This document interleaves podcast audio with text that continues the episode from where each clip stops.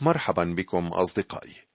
ها قد أذن الرب لنا أن نجتمع من جديد حول كلمته الطاهرة لنجني منها دروسا نافعة لحياتنا. أرجو أن نتحلى بذهن مفتوح وقلب متسع لسماع صوت الله لنا في هذا اليوم. ما زلنا نواصل تأملاتنا في السفر الثاني من الكتاب المقدس أي سفر الخروج حيث وصلنا إلى قسم جديد فيه يبدأ من الأصحاح الخامس والعشرين وحتى الثلاثين. رأينا نهاية التشريعات الاجتماعية في الأصحاح الرابع والعشرين حيث وجدنا ان ناموس موسى هو أكثر من مجرد الوصايا العشر وأن التشريعات الاجتماعية تغطي الكثير من مجالات الحياة. رأينا كيف طلب الرب من موسى وبعض شيوخ الشعب أن يصعدوا إلى الجبل ليسجدوا ولكن من بعيد. ثم يعطي أبناء الشعب تاكيدا لله بأنهم يريدون الوصايا والناموس وهم بذلك معتدون بأنفسهم يملأهم الكبرياء وعدوا بتنفيذ كل كلام الرب ولم يتسلموه بعد. قلنا أنهم رأوا الله ليس حرفيا ولكن تمثيلا فلم يعلن عواطف محبته كآب حنون لهم. بل شبه صنعة من العقيق الأزرق الشفاف الذي يشير إلى جلال الله ونقاوته التي تجبر الخاطئ أن يبقى بعيدا. وطلب رؤية الله كان في فكر فيلبس الذي قال ليسوع يا سيد أرنا الآب وكفانا. فأجابه يسوع أنا معكم زمانا هذه مدته ولم تعرفني يا فيلبس الذي رآني فقد رأى الآب فكيف تقول أنت أرنا الآب؟ إذا كنت تريد أن تعرف الله يا صديقي وتراه بالإيمان تعال إلى المسيح. بدأنا نتأمل في الإصحاح الخامس والعشرين الذي يبتدئ القسم من الخروج الذي فيه يعطي الله أبناء الشعب القديم المخططه لبناء خيمة الاجتماع والنموذج لصنع ثياب رئيس الكهنة. كانت هذه الخيمة مكان اقتراب الإنسان من الله لذا فإنها كانت تمثل مركز حياة أبناء الشعب. لم تكن مكان سكن الله بالمعنى الحرفي لأن الله لا يسكن في مبان مصنوعه بأيدي البشر. وحتى نتمتع في هذه التأملات علينا أن نطرح الطبيعة جانبا ونعرض عن الفلسفة والخيال وبالعين البسيطة والقلب المدرب والذهن الروحي. ندخل إلى هذه الدوائر المقدسة لكي نتفرس في جمال محتوياتها ونمعن النظر في كمال آياتها. والروح القدس هو الوحيد القادر أن يقتادنا في هذه الديار ويشرح لنفوسنا معاني كل مشهد تقع عليه أبصارنا. أموال طائلة صرفت لبناء خيمة الاجتماع تبرع بها أبناء الشعب. كانت الساحة الخارجية للخيمة عبارة عن مكان مغلق يحتوي على مذبح النحاس والمرحضة. أما الخيمة نفسها أو المسكن فكانت تنقسم إلى جزئين رئيسيين القدس وقدس الأقداس. أثاث القدس كان عبارة عن مائدة خبز الوجوه المنارة ومذبح البخور. أما في قدس الأقداس فقد كان يوجد تابوت العهد وكرسي الرحمة. وسنتأمل اليوم بنعمة الرب في الأثاث الموجود في قدس الأقداس أي تابوت العهد وكرسي الرحمة. ولا بد لنا أن نقرأ الآيات المتعلقة بذلك. أرجو يا ميسون أن تقرأ لنا من الأصحاح الخامس والعشرين من الخروج ابتداء من العدد العاشر وحتى السادس عشر. فيصنعون تابوتا من خشب الصمت طوله ذراعان ونصف وعرضه ذراع ونصف وارتفاعه ذراع ونصف وتغشيه بذهب نقي من داخل ومن خارج تغشيه. وتصنع عليه إكليلا من ذهب حواليه. وتسبك له أربع حلقات من ذهب وتجعلها على قوائمه الأربع. على جانبه الواحد حلقتان وعلى جانبه الثاني حلقتان. وتصنع عصوين من خشب الصمت وتغشيهما بذهب وتدخل العصوين في الحلقات على جانبي التابوت ليحمل التابوت بهما. تبقى العصوان في حلقات التابوت لا تنزعان منها وتضع في التابوت الشهادة التي أعطيك. كما قلنا كان تابوت العهد وفوقه كرسي الرحمة مكان التقاء الله بالشعب ومكان اقتراب الشعب من الله. كان أقدس مكان في الخيمة ووضع في أقدس مكان قدس الأقداس ليكون قاعدة عرش الله. لاحظ أن أول ما يذكر من الخيمة هو التابوت.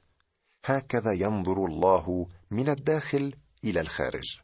أما الإنسان فإنه ينظر من الخارج إلى الداخل. فعندما يقترب من الخيمة لا بد له أن يدخل من البوابة حيث مذبح النحاس كما سنرى لاحقا. والتابوت عادة يكون الغرض منه حفظ وصيانة ما بداخله. من هنا نجد أن تابوت العهد كان الواسطة التي رتبها الله لصيانة ناموسه من الكسر وسط شعب صلب الرقبة. صنعت الخيمة بطريقة تسمح بنقلها من مكان لآخر خلال الترحال في البرية. كل قطعة كانت مزودة بحلقات وعصي لحملها. كان ينبغي أن التابوت يرافق الشعب في جولانهم أينما توجهوا وقد انتقل معهم من مكان لآخر أثناء تجوالهم في البرية كما سار أمامهم وهم عابرون نهر الأردن.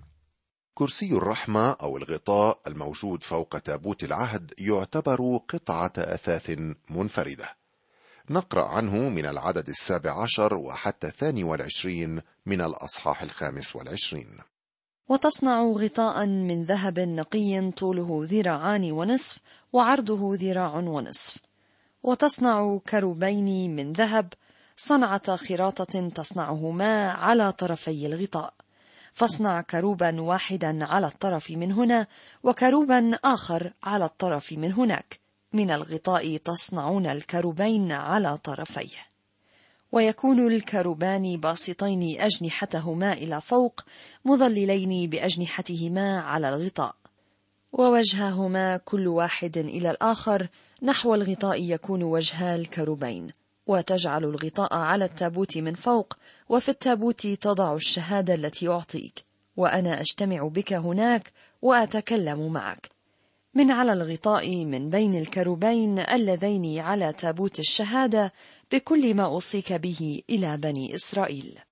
كان الكروبان أو الملكان ينظران إلى كرسي الرحمة الموجود فوق التابوت. تابوت العهد عبارة عن صندوق مغطى من الداخل والخارج بالذهب. لم يكن ممكنا أن يسمى تابوتا ذهبيا لأنه كان يحتوي على الخشب أيضا.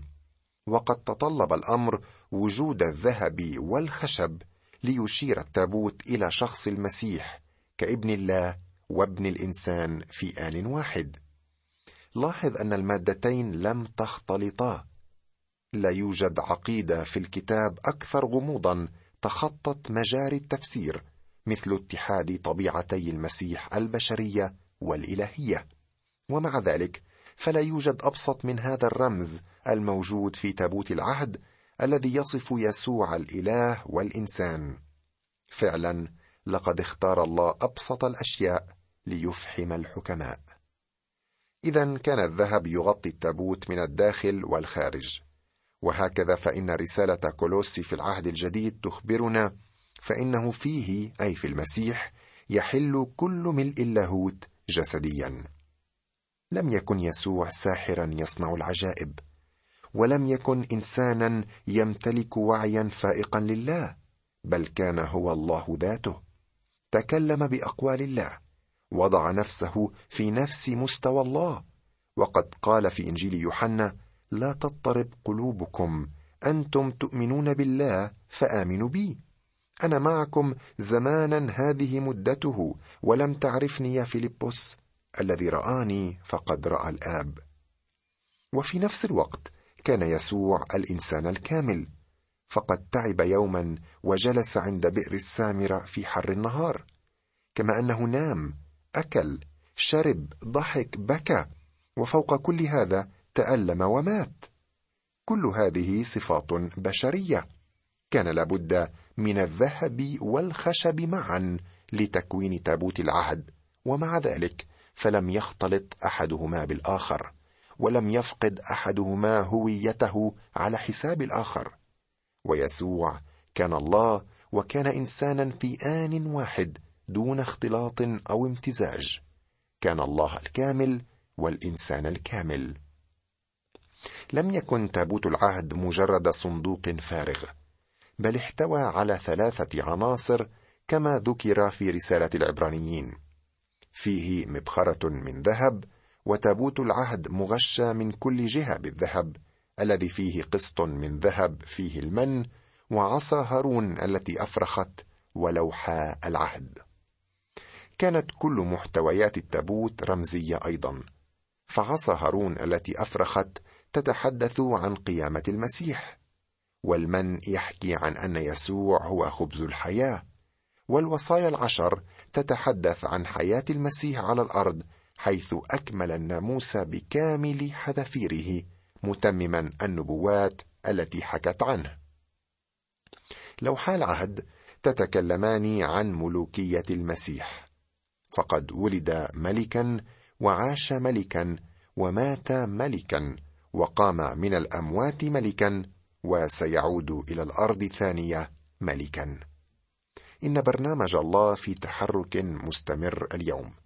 وهو يتحرك منذ الأبدية الماضية وحتى الوقت الذي فيه سيملك المسيح على الأرض. الأرض في حاجة إلى حاكم والإنسان في حاجة إلى ملك وسيأتي يسوع في يوم من الأيام كملك الملوك ورب الأرباب. يتحدث المن عن المسيح كنبي إذ كان يتكلم بأقوال الله كما نرى في إنجيل يوحنا. الحق الحق أقول لكم ليس موسى أعطاكم الخبز من السماء بل أبي يعطيكم الخبز الحقيقي من السماء. يسوع المسيح كان أيضا رسالة الله للبشر. كان الكلمة كلمة الله أبجدية الله الألف والياء. هو رسالة الله الأخيرة للإنسان. بما أن يسوع جاء للأرض كالله والإنسان صمتت السماء لأن الله لم يكن لديه أية إضافات على المسيح. لم يكن لديه ملحق للرسالة لأن المسيح جسد الرسالة كاملة. لقد عبر الله عما في قلبه من خلال المسيح. نأتي الآن إلى عصا هارون التي أفرخت والتي تتحدث عن عمل المسيح ككاهن. النبي كان يتحدث عن الله أمام الإنسان. أما الكاهن فكان يتحدث عن الإنسان أمام الله. وككاهن قدم يسوع نفسه واجتاز إلى السماوات وهو الآن جالس عن يمين الله في السماء. يسوع المسيح الله والإنسان أقيم من بين الأموات وهو المثال المتفرد للقيامة حتى هذه الساعة. عصا هارون التي كانت مجرد قطعة خشب ميتة عادت إلى الحياة. اذا يحكي تابوت العهد عن المسيح كملك ونبي وكاهن. والكلمة صار جسدا وحل بيننا ورأينا مجده مجدا كما لوحيد من الآب مملوءا نعمة وحقا يقول يوحنا. بالنسبة لكرسي الرحمة فقد كان موجودا فوق التابوت كغطاء له. ولكن في الوقت ذاته كان قطعة أثاث منفصلة عن التابوت. كان مصنوعا من الذهب الخالص مع كروبين أو ملكين في طرفيه يظللانه بأجنحتهما. وينظران إلى أسفل فوق التابوت حيث يرش الدم. من هذا الكرسي كان الله يصدر أوامره لذلك الشعب ممزوجة بالنعمة وتتخللها الرحمة. تماما كما تصل إلينا أشعة الشمس القوية في وضح النهار وسط طبقه سحاب كثيفة فتلطف من تأثير حرارتها فنتمتع بتأثيرها اللطيف دون أن يزعجنا لمعانها الشديد. الدم هو الذي جعل من هذا الكرسي كرسي رحمة. وهذا أيضا رمز لعمل المسيح.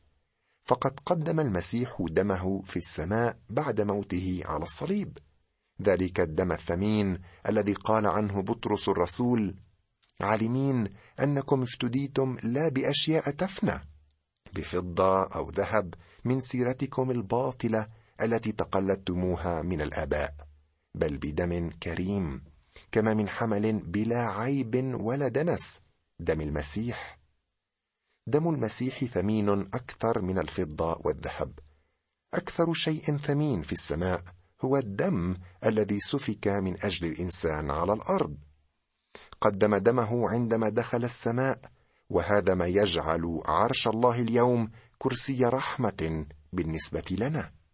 لا يمكننا أن نأتي إلى الله اليوم إلا على أساس الدم الذي قدمه يسوع رئيس كهنتنا كفارة لخطايانا. وكلمة كفارة معناها غطاء. هكذا يسوع بموته قدم كفارة أو غطاء كما يشير كرسي الرحمة لكل من يؤمن. نقرأ في رسالة العبرانيين الإصحاح الرابع ما يلي.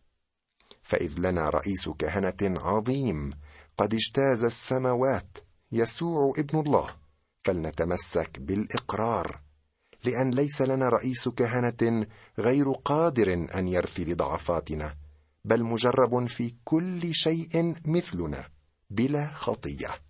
فلنتقدم بالثقة إلى عرش النعمة لكي ننال رحمة ونجد نعمة عونا في حينه. أنا وأنت صديقي نقترب إلى الله من خلال رئيس كهنتنا العظيم في السماء. إنه المسيح الحي الجالس عن يمين الله. من خلاله فقط نجد رحمة وعونا. كثيرون من المؤمنين يحاولون أن يخوضوا معركة الحياة لوحدهم. ولكن يا صديقي لا يمكننا أن نحتمل ولا نستطيع أن نقاوم بأنفسنا لأننا لسنا أقوياء. نحن نحتاج إلى عون. علينا أن نسمح للمسيح أن يعطينا عونه. صلى بولس إلى أهل أفسس أن القوة التي أقامت المسيح من الأموات تعمل فيهم. علينا أن نمسك بهذه القوة بالإيمان لأن لنا رئيس كهنة جالس عن يمين الله. هكذا نرى أن قدس الأقداس يعلن لنا مشهدا عجيبا حقا. فهناك التابوت والغطاء وكروبا المجد وما كان أجمل هذا المنظر في عيني رئيس الكهنة عندما كان يدخل مرة في السنة إلى مداخل الحجاب. ولكن رئيس الكهنة كان يسرع إلى قدس الأقداس ويرش الدم على كرسي الرحمة ثم يخرج ثانية مسرعا. أما المسيح فعندما قدم ذبيحته جلس عن يمين الآب وما زال هناك حتى الآن. مات هنا على الأرض ليخلصنا وهو الآن في السماء ليبقينا مخلصين ويجب أن نبقى على اتصال معه. ترى هل تحدثت مع الرب يسوع اليوم في الصلاة؟